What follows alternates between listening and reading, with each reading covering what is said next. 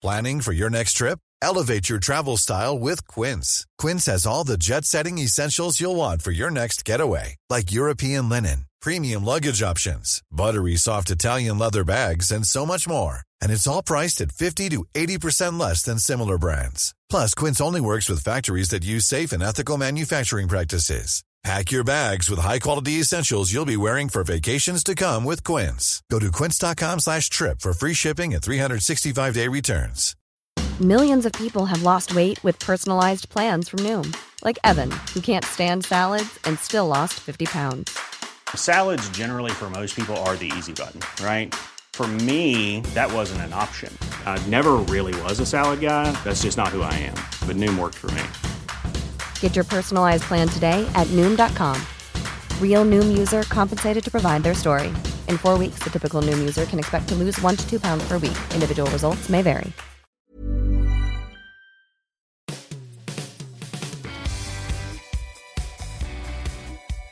Welcome to the Football Writers Podcast, featuring me, Mike Calvin, Paul Hayward, the author and columnist, and Adrian Clarke, the tactical analyst.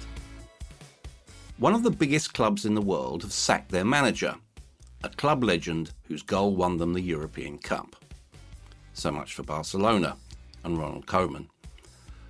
Ole Gunnar Solskjaer, meanwhile, limps on at Manchester United.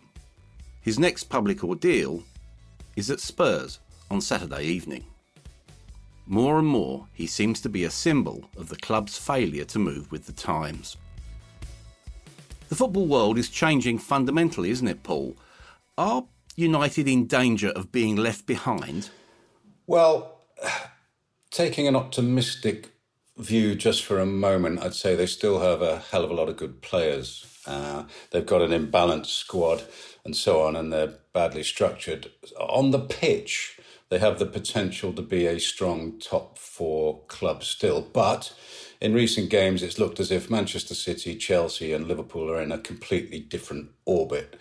So obviously, attention then veers away from the quality of the individuals in that squad towards how the club is organised, who the manager is, what the first team setup is, and whether Manchester United actually are built to compete with those other three teams. And at the moment, you would say they're not. Because, you know, as we said, I, the world is changing, and presumably Solskjaer's a bit of a symbol of that.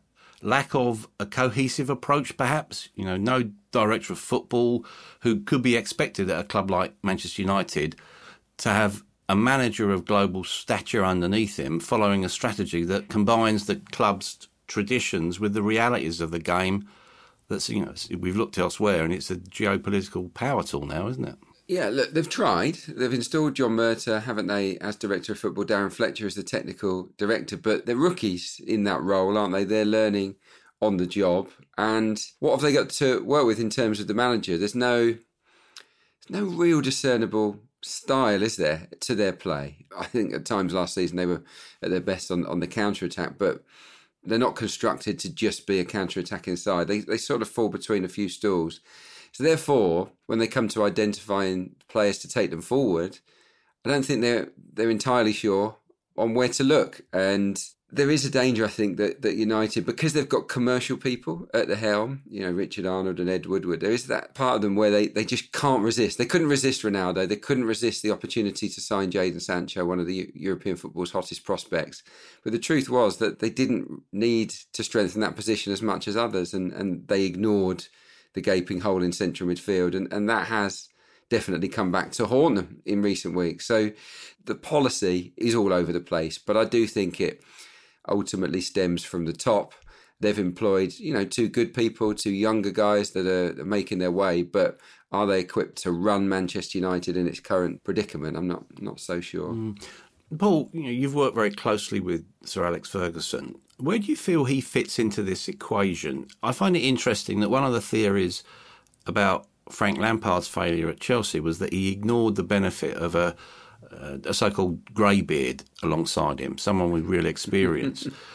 Does Solskjaer need someone around him of that, perhaps of greater stature, with the greatest respect than, than? Yeah, I see an awful lot of rubbish on social media, Mike, about Sir Alex Ferguson pulling the strings and so on in the background and, you know, driving into the training ground to sort things out. it's really not like that at all. The club made the decision when he retired, or specifically Ed Woodward made the decision when he retired to to move on from it and to have Sir Alex Ferguson there as a essentially a consultant and advisor, but an, an honorary figure. He's not intimately involved in the business and footballing dealings of the club, but he's there. So there's a misconception among supporters that Ferguson is somehow uh, part of this equation. He's not to any great degree. And one of the things that interests me is the hesitancy around the Solskjaer dilemma. And I think it's quite easy to explain. When Jose Mourinho and Louis Van Gaal blew tens, arguably hundreds of million pound, millions of pounds in the transfer market, I think it scarred Ed Woodward and the and the money men at United, and they set up this new system to stop that happening again and to give them more influence and control over first team affairs and specifically transfers. So what you had was Ed Woodward moving his tanks in really into the first team operation. And as Adrian said, John Murtough as the football director, Matt Judge is head of transfers, Darren Fletcher's there as technical director. You've got Ed Woodward overseeing the whole thing with Richard Arnold, his successor or his ex- expected successor, very influential as well. And as Ferguson always said about managers, you know, the only way you get power and control is with success and experience. And Ole Gunnar Solskjaer doesn't have the success and he doesn't have the experience, therefore he doesn't have the power and the control. And what that means is that Manchester United's first team setup starts to look like a committee system, if you like, with Solskjaer the head coach, but without real control. And I think they're reluctant to move him on because they know that if they go back to hiring a big name, powerful manager, they're going to have to cede some of their own power and that they'll go back to having, you know, a manager who calls the shots. And I, I don't think they want that. Yeah. On on um, your original question, Mike, in regards to does he need a sort of older assistant, he's managed 438 matches at first team level in England and Norway. He's the same age as, as Thomas Tuchel. He's you know he's approaching 50 he shouldn't need one, really, should he? I think it's more a case of is Ole Gunnar Solskjaer a good enough manager for Manchester United? I think he's a wonderful caretaker of the dressing room. He seems to be able to, you know, he has made it a happier place. He deals with the big egos, the huge names very well, and and I think on that side of it, he's excellent. It's just when you compare him to Tuchel, Pep, Klopp as a tactician, as an improver of players then he's just not in the same stratosphere. And and unfortunately, the players know that as well. The players will will recognise that. They'll be looking at at the way that Liverpool ran rings around them, at the way City are, are about to, the way that Chelsea probably will when they meet them. It's they'll look at that and say, "This is a team. This is a manager that will improve me, that will bring me the medals that I crave in my career." And I think what we're getting to now at the stage at Manchester United is there are doubts creeping in. They they all like him, they love him, but there is now an issue where they maybe don't trust him to help their careers. And ultimately, footballers are individuals playing within that team framework, but but they're all looking after their own 10, 15 year career if they're lucky. Mm, but you know, as a former player, your perspective, Adrian, you know, you've been around dressing rooms.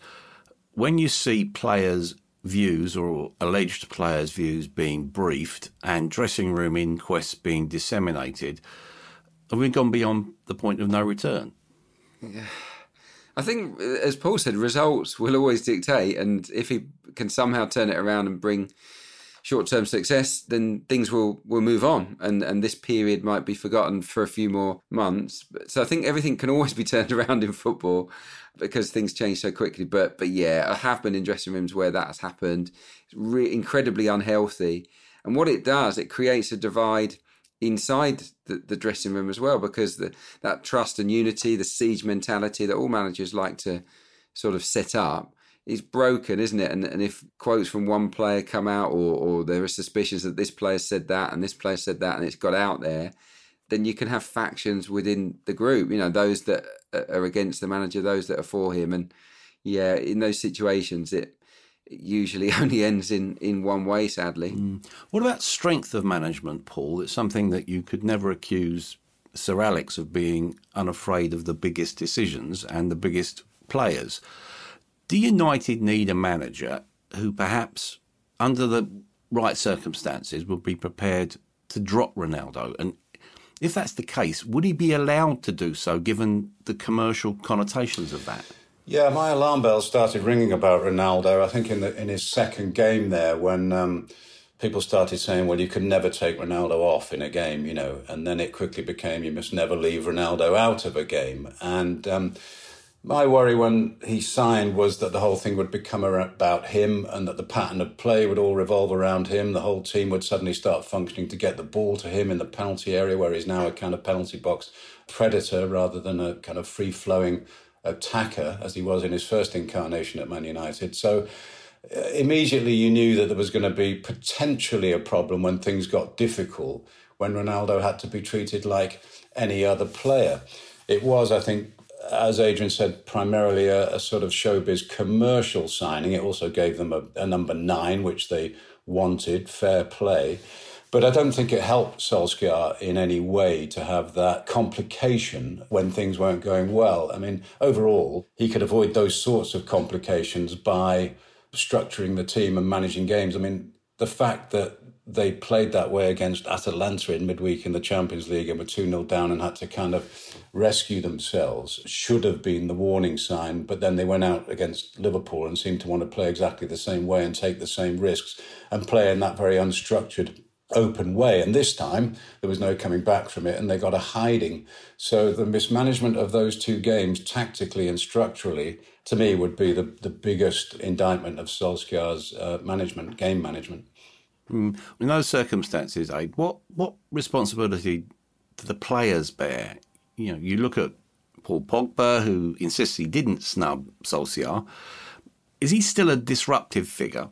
And therefore, if that's the case, should he be quietly, well, it wouldn't be quiet, but be ushered out of the door in January. Do you know what? I'm going to defend Paul Pogba in a way. I, think a lot of the disruption around him comes from his agent and not from him himself. I don't think he's a bad person. What he does on the pitch that is disruptive is the ill discipline. And obviously, we saw that at the weekend, and it's not been the first time. I mean, he's cost them a lot of goals by switching off defensively and by losing his head. He's given away penalties by making poor decisions. Now, is that down to him? Of course it is. But managers and coaching staff have to set up an environment whereby there's personal responsibility. And if people make mistakes like that more than once, then there are repercussions and they are removed from the team and they they're not part of it until they can have that manager's trust. Now, I think at Manchester United from the outside looking in, it looks like the standards have dipped and and maybe they've not been on top of the discipline within the team, i.e., when they defend absolutely appallingly at Leicester. Of course, it's down to the structure and the organisation, but make sure the next game is the complete opposite. And and I don't think that that that, that message has been conveyed. I think that Ole Gunnar Solskjaer and his coaching staff have let standards slip. Bad habits have set in, and when you've got a manager that's kind of likable, but a little bit soft and not scary, not someone that you're worried about, he's going to drop me for disciplinary reasons, for giving a penalty away. He won't drop me.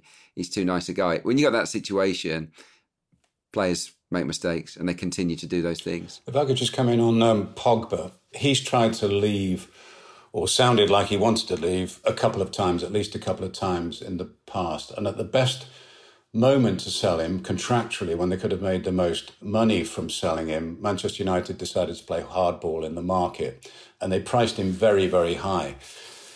And that was a kind of political act. It was to say to the big European clubs, we're not a soft touch. We have spent a lot of money, but we're not going to get pushed around. If you want Pogba, you're going to have to pay the going rate for him or our going rate. Nobody paid, so he stayed. And so you've had this perennial, perennial issue of Pogba's future hanging over the first team for years and years and years. And that's an example of bad thinking because United in the past would have said, okay, this guy wants to leave. Fair enough. It's better not to have him in the camp. Get, let's get him out. Let's let's get somebody else and, and not have this constant distraction. But because they mismanaged the business side of it when they had the opportunity to sell him, he's still there and they're still talking about it. And there's still no place for him in the team, really, is there? He's not trusted to be part of a midfield two against the better teams. Against the, the weaker teams, they'll risk it and he, he might run the show. But they, as we saw at the weekend, they won't start with him there, which means they crowbar him into a wide midfield position, which completely unbalances the team and it takes a, a Sancho out of the team, or it takes a Rashford or a Greenwood out, doesn't it? It's it is a mess. They would be better off, I think, moving him on, but not solely because of disruptive reasons. I think I think it just when you've got Bruno Fernandes and he's the ten, there's no real place for Pogba unless it's against the minnows. Mm, there's been an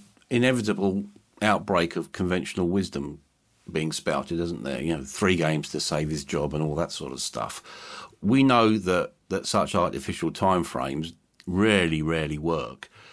Can any of us see Solskjaer surviving the next international break? Because if you look at it, personally, I can't see them winning any of the three games coming up. Even though Spurs are struggling, they've got Atalanta and then the Manchester derby. What about you, Paul?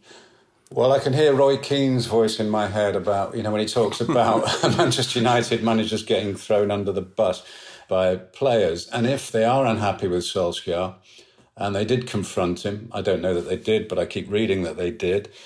It doesn't take much from that position to undermine him to the point where his position becomes untenable.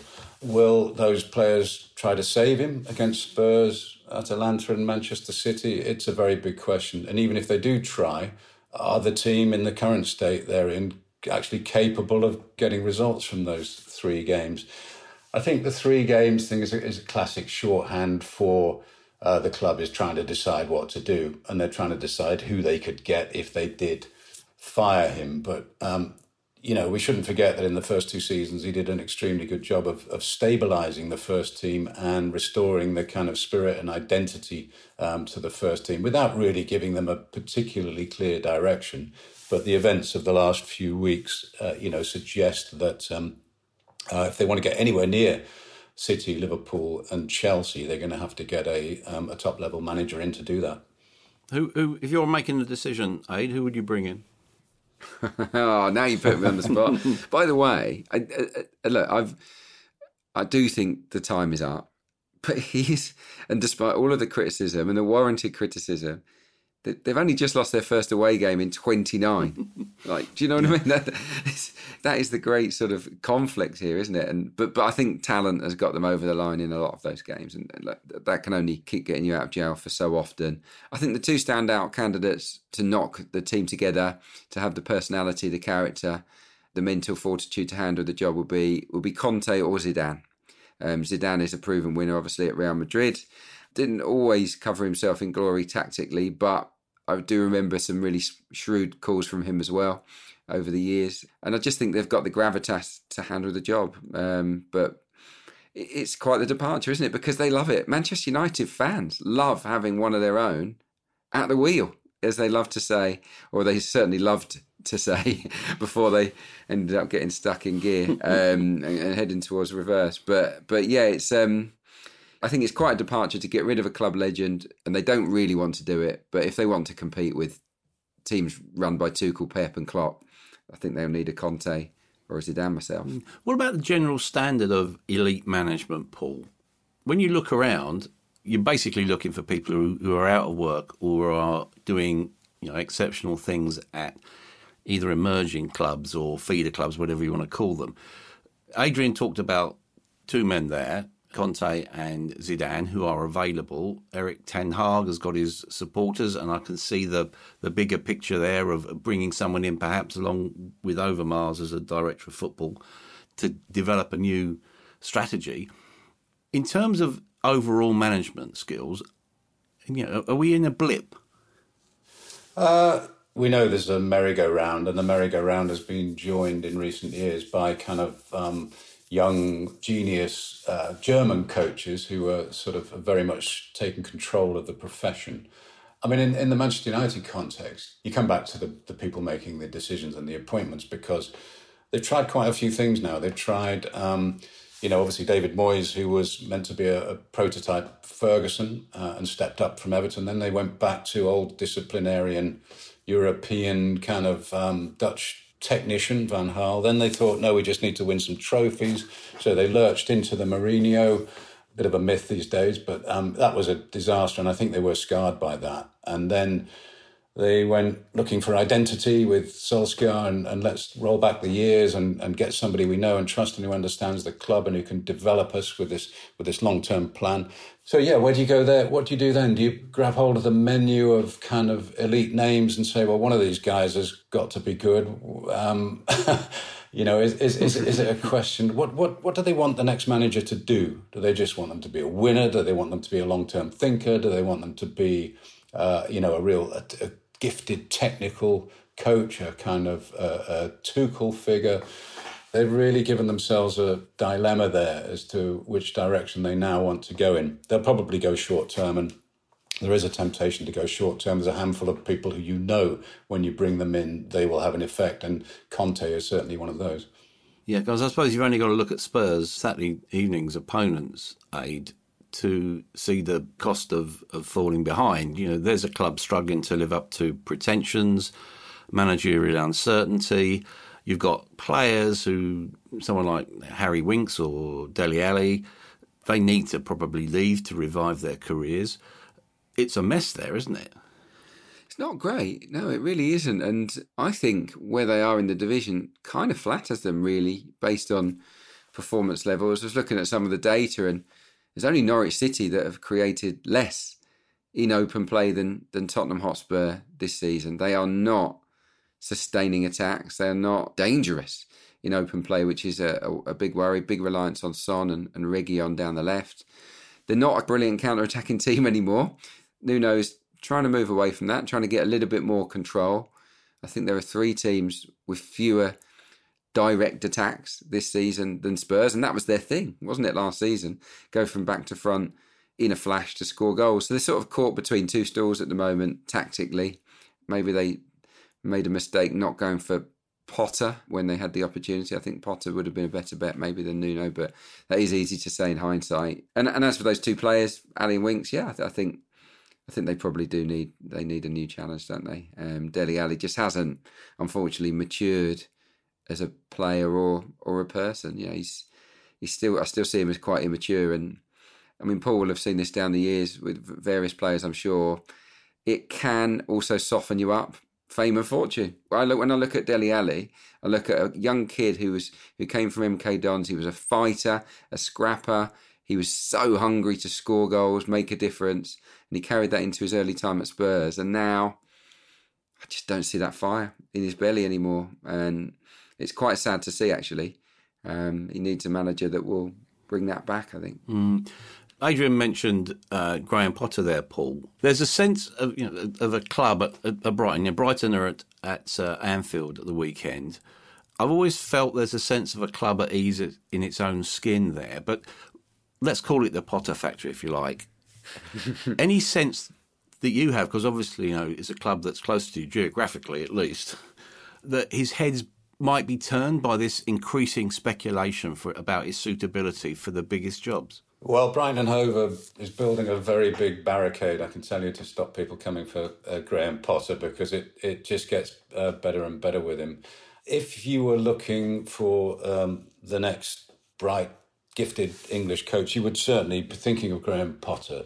But from his perspective, he's at a very important part in his career. First Premier League job, he has to, if he does make a move at any point, he's got to make the right move because you have to remember that he's the club he's working for is very well set up to help him do the kind of job he does. It's the same with any football club. When you've got the right people in the right positions, uh, you know that's a recipe for success. In this case, you've got Paul Barber, chief executive, Tony Bloom, the owner, Graham Potter, the manager, and Dan Ashworth, you know, running the development and academy side. I mean, it doesn't get much better than that. And Graham Potter is a superb progressive coach. He's got great judge of a player. His game management skills are improving all the time. But he has this support structure behind him at a club that wants to progress. And I think any manager would only really walk away from that for a very good reason. I certainly wouldn't do it to go to Newcastle if I were him because nobody knows how that's going to turn out. And um, and would he? I've got a suspicion. Yeah, and, and equally, would he jump into a job like Spurs where if they finish sixth, everybody would be moaning about them, but we're in, uh, moaning at the club, but where in fact sixth is probably where they belong, you know, sixth or seventh in the table. So Where's the career progression at the moment in going to a club like Spurs when you can stay at Brighton, um, establish your reputation, develop a team, take it up and up and up, and, and really enjoy a kind of constructive, peaceful life? They're at Liverpool, as I mentioned, uh, Adrian. Is it fair, do you think, to say that they make more of what they've got than their natural rivals, which, you know, at the moment are Chelsea and City? Possibly. I mean, they certainly did in their title-winning season, and, and right now they're they're on fire, aren't they? It's glorious to watch. Yeah, look, they're a very well coached team, aren't they? And they've got a completely clear identity, and yeah, that helps good players look very good players. It helps, you know, very good players look great players when you're working within that structure, working for a coach that really knows what he's doing. A little bit like Brighton, though. It, I think with Brighton, I absolutely agree with everything that, that Paul said on the structure. That is a dream for a gaffer. The one missing thing is that he misses out on too many good players that would want to work with him because Brighton don't want to pay crazy money. They don't want to pay the big wages, really, which I, I get but it means there's a ceiling, I think, for Potter there. And you could probably maybe say the same for Liverpool. They've they've really sort of battened down the hatches, haven't they? And and decided they're not going to enter the Galactico market. And and do you know what? I thought that was a mistake. I thought that that front three needed a reboot. You know, one of the famous three moving on. You know, maybe a Mane or a Firmino, but they've proved me wrong. Wow. I mean, I think that Klopp and his coaching staff deserve a huge amount of praise for the way they've dragged the team back up to the heights that, that they, they'd hit before. Because at times last season, that attack and their manager looked broken. And we've just seen them absolutely annihilate Manchester United. Their comeback is unbelievable. Mm. You've got Chelsea. You mentioned Newcastle, Paul, who probably, let's be honest, will lower the tone a bit at, at St James's Park on Saturday. With Newcastle, how long do you think it will take for reality to kick in? You know, they're still under interim management. Uh, Lucien Favre is apparently the new managerial favourite. When will reality bite there? I think it's already bitten, Mike. It's a bit like uh, Withnail and I, you know, when they go on holiday by accident. Um, the New, Newcastle, the Saudis have almost bought Newcastle by accident because it's quite, it's quite clear that it all happened quite quickly.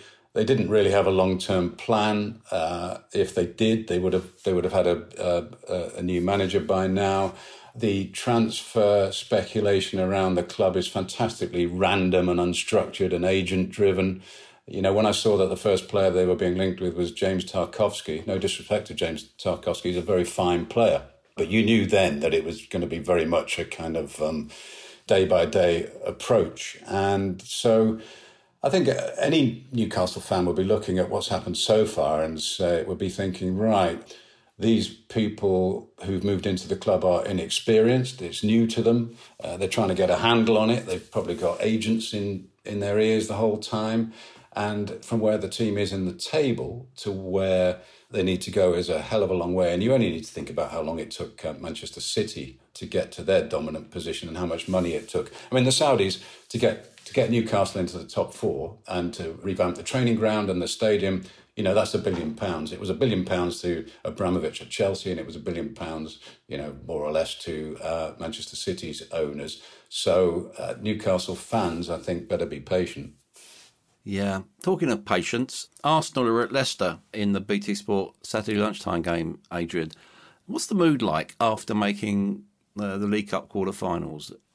Yeah, I'll be at the game. Looking forward to it. I think I think it will. This game actually will give us more more of an indication of where Arsenal are at. You've still got to remember they've only scored one goal away from home. Arsenal this season at, at Burnley, and that was a direct free kick from Odegaard. So so I think so. Let's wait and see where they are. But the mood is better, much better. I mean, the performance against Aston Villa was outstanding. That was tremendous. That was exactly what Arsenal fans want to see from the team moving forward. I don't know if Mikel Arteta stumbled across the, the shape change because Odegaard was a little bit off form, or whether this was you know part of the plan. But to go to four four two was it worked like a dream. And Lacazette and Aubameyang excellent together, got different skill sets. So I think they, they absolutely can dovetail. Partey and Lokonga in central midfield. There was none of this everything was simplified in the game against Villa. That we've seen Arsenal's midfielders often slide across to fullbacks, that the fullbacks move forward, and it leaves the midfield a little bit empty. There was none of that in this game. It was the two central midfielders. You stay put. The wingers, Smith Rowe and Saka, tuck in when we don't have the ball, and when we get it, break at pace. And everything came together. It really did, and and that I think is the blueprint for the team moving forward. And and yeah, I, I just think a lot of there are a lot of pluses. The goalie, Ramsdale looks like he belongs, really confident. His distribution is, is much better than I thought it was. Um, new new centre back partnership, White and Gabriel. There, yeah, lots of reasons to be optimistic, but Arsenal have got to turn this six game unbeaten run into a ten or twelve game unbeaten run to convince everybody. I think because they've had two great games, Villa and Spurs. The rest of it has not been at the same level. So it's finding that standard, which we've seen, and maintaining it almost every time you play. We'll only find out over the coming months. Yeah, Leeds, Paul, were beaten at the Emirates in in the Cup. They're next at Norwich on Sunday, and will travel there with people murmuring about second season syndrome. Marcelo Bielsa, much loved for his quirkiness, intelligence, humility, passion. Can he sustain his impact? Well, you know, you hope that Leeds aren't going to be a kind of luxury Sheffield United and um, it'll just get us an almighty, um, you know, custard pie in the face after doing incredibly well on their return to the Premier League. I think there's a lot more to Leeds than there was to Sheffield United with respect to them and Chris Wilder. The question, which wasn't difficult to spot last season, was that, you know, whether the Leeds players and the squad and the budget could sustain the style of play, the physical workload that's placed on the players, whether physical and mental burnout would kick in at some point. Uh, obviously, the summer was crucial in terms of strengthening the squad and, and upgrading in one or two areas. They tried to do that. They've had some injuries. But the question really does remain can a team play like that week in, week out, season after season in the Premier League and progress? or as we're perhaps seeing now after the first season of everybody finding it a great uh, novelty, you know, does a bit of reality set in and does the manager need to readjust a little bit? It will be interesting to see if Bielsa does adjust. If things don't go well, will he just will he compromise here and there? Will he change his style? Will he will he change his approach, or will he say no? If I'm going to go to hell, I'll go to hell on this on this wagon.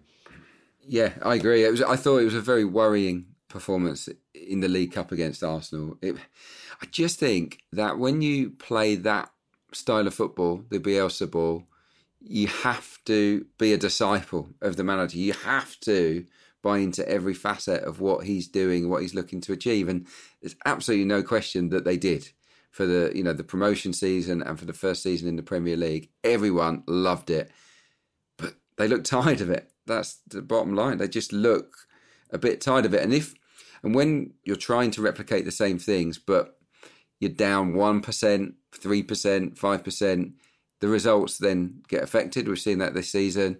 And when the results get affected, then the belief in the manager's philosophy can wane. Uh, obviously, we know that. And I just got the feeling the other night that they didn't believe in it as much as they did previously. They, they were nowhere near as hard to play against. And they've got to, a little bit like we said with Liverpool, they've got to recharge the batteries and go again, haven't they? And and that's the big challenge, I think, for, for Bielsa in the coming weeks. Mm. Is Elland Road no country for old men, Paul? I'm, I'm thinking here, I read a piece on the Goal site on Joe Gelhardt, who does seem to be a, an example of really good recruitment. Only 1.6 million from Wigan, Liverpool lad, only 19, I feel. Okay, we can put to one side these premature comparisons with Wayne Rooney, but it's quite interesting. You know, he's talked about because of Bielsa's training methods, he's running an extra two kilometres a game. He's lost eight kilos, and he's a prototype young foot soldier for someone like Bielsa. Do you need a young team in that environment? Yeah, a young team or a very fit old team, that's for sure. I mean, I, I, I looked, I looked, I looked at some of his Joe Gelhardt's clips um, last night, and I, I, do like a striker who kind of caresses or crafts the ball into the net, but I also like one who who gives the ball um, no option really. Uh, and you know when you think about Rooney and you think about Haaland in Dortmund, the strikers who finish with that tremendous aggression and physical determination. I like that. I like to see that, and I like his style. You know, he's a he's a very sort of pugnacious player with uh, lots of potential. As Adrian says, if the players he has do get jaded uh, with that style of play, he's going to have to keep refreshing uh, the first team and the first team squad. But that's not easy, is it? If you have to keep replacing five and six players because the others are burnt out every every six months, then that, that makes a huge demand on the recruitment department and indeed the academy system. Mm. This has been the, the League Cup week, Adrian. It does seem to have highlighted its you know, relative insignificance. You know, Liverpool, for instance, made 11 changes. But there was one sign of the impending ap- apocalypse. Manchester City lost the League Cup tie. Against West Ham, that victory on penalties will certainly add to that sense of belief uh, which has been nurtured by uh, David Moyes, won't it? Oh, not half. Yeah, brilliant result, sensational. Because City's starting eleven was very strong. I know they had young Palmer up top, but but the rest of the team was was, was A grade. You know, it was probably stronger than, than West Ham United. So yeah, look, credit David Moyes. Lots of us were completely wrong about him. I certainly hold my hands up. I, I thought he was done as a top flight manager, but he's been sensational. He's built a brilliant team at West Ham, and they're getting better and better, aren't they? And they're deservedly inside the top four. They're deservedly feeling that they can compete against the likes of City, even though you know they know they'll probably be outshot in those games. They've got that organisation, discipline, and belief that they can mix it at that level. And in Declan Rice, they've got a player that is the best central midfielder in the Premier League, in my opinion. I just think he has taken his game to a new level this season. Declan Rice, he is the player Manchester United should have bought, but for now, he's the player that is driving West Ham United towards another tilt at the, at the top four. And personally, I wouldn't have any grumblings if they were to make it because I just there's what's not to like about it. I can't I can't see too many flaws in in what Moyes and his players are doing right now. It's great. And they're at Aston Villa on Sunday, and Villa obviously need to stabilise pretty rapidly. Do you think West Ham are capable of staying the course and qualifying for the Champions League, Paul? I'd like to think so because you need that. You need, you know, a club like West Ham. We saw it obviously with Leicester winning the league a few years ago, but we, there, has to be upward mobility in the Premier League, and it has to be possible for a manager like David Moyes to to reach that uh, level of attainment. I, I, I completely agree about uh, Declan Rice. I, I, think he he is a, a, tremendous player, and and let's not forget that with with Moyes, uh, when he went in there, I bet you a lot of those West Ham players thought, okay, here we go, we're just on another stopgap cycle here. This will last 18 months and then he'll be gone and somebody else will come in. So when you start out with that probable skepticism, it's not easy to get the uh, dressing room doing what you want it to do. And and he's done that magnificently by giving them a you know an identity, a character, a, a style of plays, improved individual players. And as I said, to go from the level of expectation that he came in with to where he is now is a tremendous achievement. Very quickly on that, I just the only thing I would add is aggression. When his Everton teams were on it, they were so aggressive, weren't they? With and without the ball, everything they did was purposeful. You know, when he first went back to West Ham, I felt like it was damage limitation in some of the matches. They were just setting up with quite a defeatist attitude, but he's flipped it around and by being more aggressive, more purposeful, taking the fight to other teams, it's worked. And and and yeah, the comparison with Leicester that Paul brought in is is not outlandish. Like I'm not, I know he wasn't saying that that they're going to follow suit and win the league, but there are similarities in yeah the style of the team. Yeah. Just for, for the next couple of minutes, just want to take us on a little journey into a parallel universe. Paul, we're talking about the redemption of David Moyes. What if, in that parallel universe, he'd been given more time at Manchester United? Yeah, a, it remains a, a, good and interesting question. You have to kind of consider it in the context of the mistake, the fundamental mistake uh, I think Moyes made when he went there was in the phrase of one of the players. He tried to Evertonize Manchester United. He tried to impose his system and his way of working on a team of Champions League players when he hadn't been working with Champions League players, and they they had a different way of doing things, and he tried to change too much too quickly, in the view of several players, you know, according to their autobiographies and newspaper interviews. So. in a sense, he kind of he doomed himself by making that mistake. And of course, so we never got a chance to find out, and he never got a chance to co- correct that early kind of mistake that he made. I think, and it was it was probably one of those situations where you just it's an impossible. They were just impossible shoes to step in, and whoever did it uh, was probably going to suffer. And he continued to slide. His career continued to slide after that, but he's he's recovered it, and it just shows you that often managers who are cast aside because they're assumed to have had you know two or three failures on their on their card, actually they can come back from it. So he's a, he's a kind of lesson to all managers in many ways. Mm, to follow on that theme, Aid, um, what would have happened if Manchester United had successfully pursued Mauricio Pochettino after the uh, failure of the Mourinho experiment? Yeah, it, it, interesting point. I think that they would have a better team now.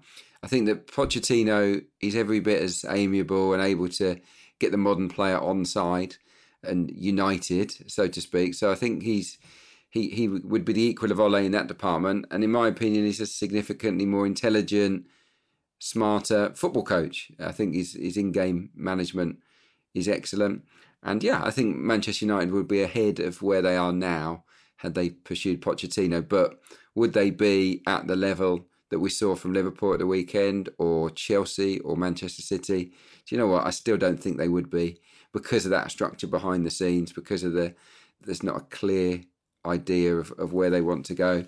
And also because I'm, I'm still not 100% sold that Pochettino is part of that elite elite group of head coaches. I think he's very good, better than Solskjaer, but I don't I certainly wouldn't put him on a par with the three guys that, that are sort of blazing a trail here in the Premier League this season. I think they are they are way ahead of him. Mm. We began by talking about United's current club structure, Paul. Is Mourinho a bit like that club structure, a relic of the past? Well, Mourinho's, um, you know, coaching ability, I'm assuming, is still intact. his CV is still glittering. But what's curious about him now is is his willingness to walk into jobs and walk into clubs and just pull the ceiling down. Uh, as, as, soon as he started laying into the um, Roma team that lost the other night, and by implication making you know disparaging comments about some of the backup players, you just ask yourself, in what field of business or management or anything else would that be conducive to success? Why why is he why has he slipped into this pattern, this negative, destructive pattern, uh, which was apparent at Spurs and was certainly apparent at Manchester United, and he appears to be taking to Rome? It's almost a kind of nihilistic approach to management. It's frustration, isn't it? I think at his inability to manage younger footballers like he did in the past. I just think he gets frustrated at the attitude and and how footballers are different now for when he first came in, and and I think they he unfortunately hasn't brought that extra string to his bow, and, and he's let frustration get the better of him. Mm. Finally, you know, there's been an overwhelmingly positive uh, response to the Australian player Josh Cavallo uh, coming out. I just like us to look at ourselves a little bit here. Guys, what responsibility does the media have in ensuring that when something similar happens in the English game, which inevitably it will, and probably quite soon, it will be without the prurience and the sensationalism that, that we probably understandably fear. Paul, what do you think? Yeah, it, it, it is shocking that this is such a rare event, and it tells you a lot that players don't feel confident uh, talking publicly about their sexuality in world football, and they clearly don't in British uh, football because if they did, we'd have more examples to to point to. Uh, where does the responsibility lay for uh, creating an environment where people feel um, safe and comfortable discussing their sexuality openly? Certainly rests with us in the media. It definitely rests with people in football stadiums because you can quite see why a player wouldn't want to walk out on a pitch and be, you know, harangued and abused and mocked uh, for 90 minutes? Are we, we're probably making progress in some areas, but are we at a point in society where uh, a footballer could feel confident that that wouldn't happen? I wouldn't say we are. If, if, if black players can't step onto the football pitch without knowing they're not going to be racially abused, I can see why um, people uh, are not confident that their sexuality will be treated with respect and dignity. And within dressing rooms, aid is not an issue, is it? I don't think so. I really don't. No, I think that, that the players would embrace that person and you know make them feel at ease. It's what being a team is all about. Um, it doesn't change anything, in my opinion. I thought that Adelaide United handled it really sensitively. I thought I thought that their announcement video was, was really well done, and you know there's a responsibility there with the club when it when it does happen here that the club works with their own player and players to to make sure that that this is done properly. And I think honestly, I think that the majority will you know, almost almost rejoice at the news. You know, finally we've got we, we've broken that seal, and, and everyone can be themselves again. We we all want everybody to be themselves and who they are, not be, you know, not have to hide it. But unfortunately, Paul is right. There, there will always be a minority that taint things, and yeah, we don't live in a perfect world. That player will will receive abuse or those players will receive abuse down down the line we just got to hope that as a society we we condemn it and yeah, vilify those people so that we can move on. But but yeah, in dressing rooms, nah, not an issue at all. And uh, yeah, I can't wait for the day to come in English football. The problem is, you know, players are worried about admitting whether they've had a vaccination or not. So to come out with something, you know, that, that, they might have been keeping to themselves privately for a long, long time is quite the step. But but I hope it happens. It was intriguing um, to see. Intriguing. I use that word advisedly. To uh, Newcastle United tweeting in support of of Josh Cavallo. Now, obviously, Newcastle's new owners of the Saudi state, and in Saudi Arabia, homosexuality is um, effectively illegal. And that just kind of illustrates the moral bind that Newcastle United have got themselves in. On the one hand, they're, they're tweeting support uh, for Josh Cavallo, and on the other hand, um, if he were to uh, go to Saudi Arabia and live his normal life, he'd be in trouble quite quickly. And, and so it's a little illustration that the Newcastle United takeover, the complexities of that certainly aren't done and dusted. Yes, I fully agree with that. But also, I look forward to the day when, when such announcements are no longer necessary. I think it's heartening that the support has been unanimous from coaches, clubs, fellow players, and that's a signpost to normalisation. It, it, had a personal re- resonance because Josh expressed so many of the emotions and captured so many of the issues that I experienced in working with uh, the former Wales and British Lions captain Gareth Thomas on his book Proud. A couple of the lines rang especially true. Josh said, As a gay footballer, I know there are other players living in silence. I want to help change this to show that everyone is welcome in the game of football. Now, for me, that says it all, and I hope you think that too. In the meantime, thanks to Adrian and Paul for their insight, and thank you for listening to the Football Writers Podcast.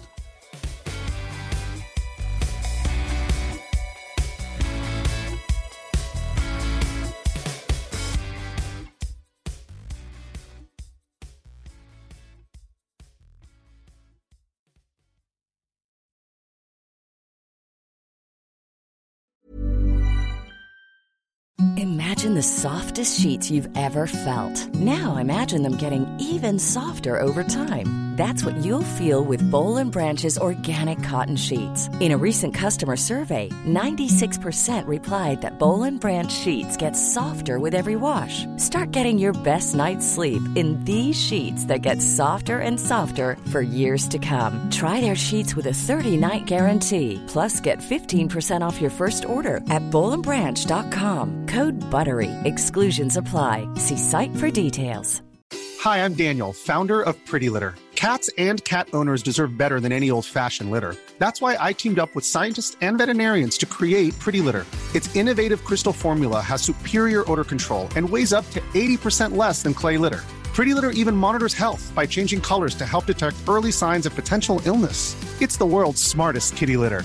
Go to prettylitter.com and use code ACAST for 20% off your first order and a free cat toy. Terms and conditions apply. See site for details. Hey, it's Paige DeSorbo from Giggly Squad. High quality fashion without the price tag? Say hello to Quince. I'm snagging high-end essentials like cozy cashmere sweaters, sleek leather jackets, fine jewelry, and so much more. With Quince being 50 to 80% less than similar brands. And they partner with factories that prioritize safe, ethical, and responsible manufacturing. I love that. Luxury quality within reach. Go to quince.com slash style to get free shipping and 365 day returns on your next order. Quince.com slash style.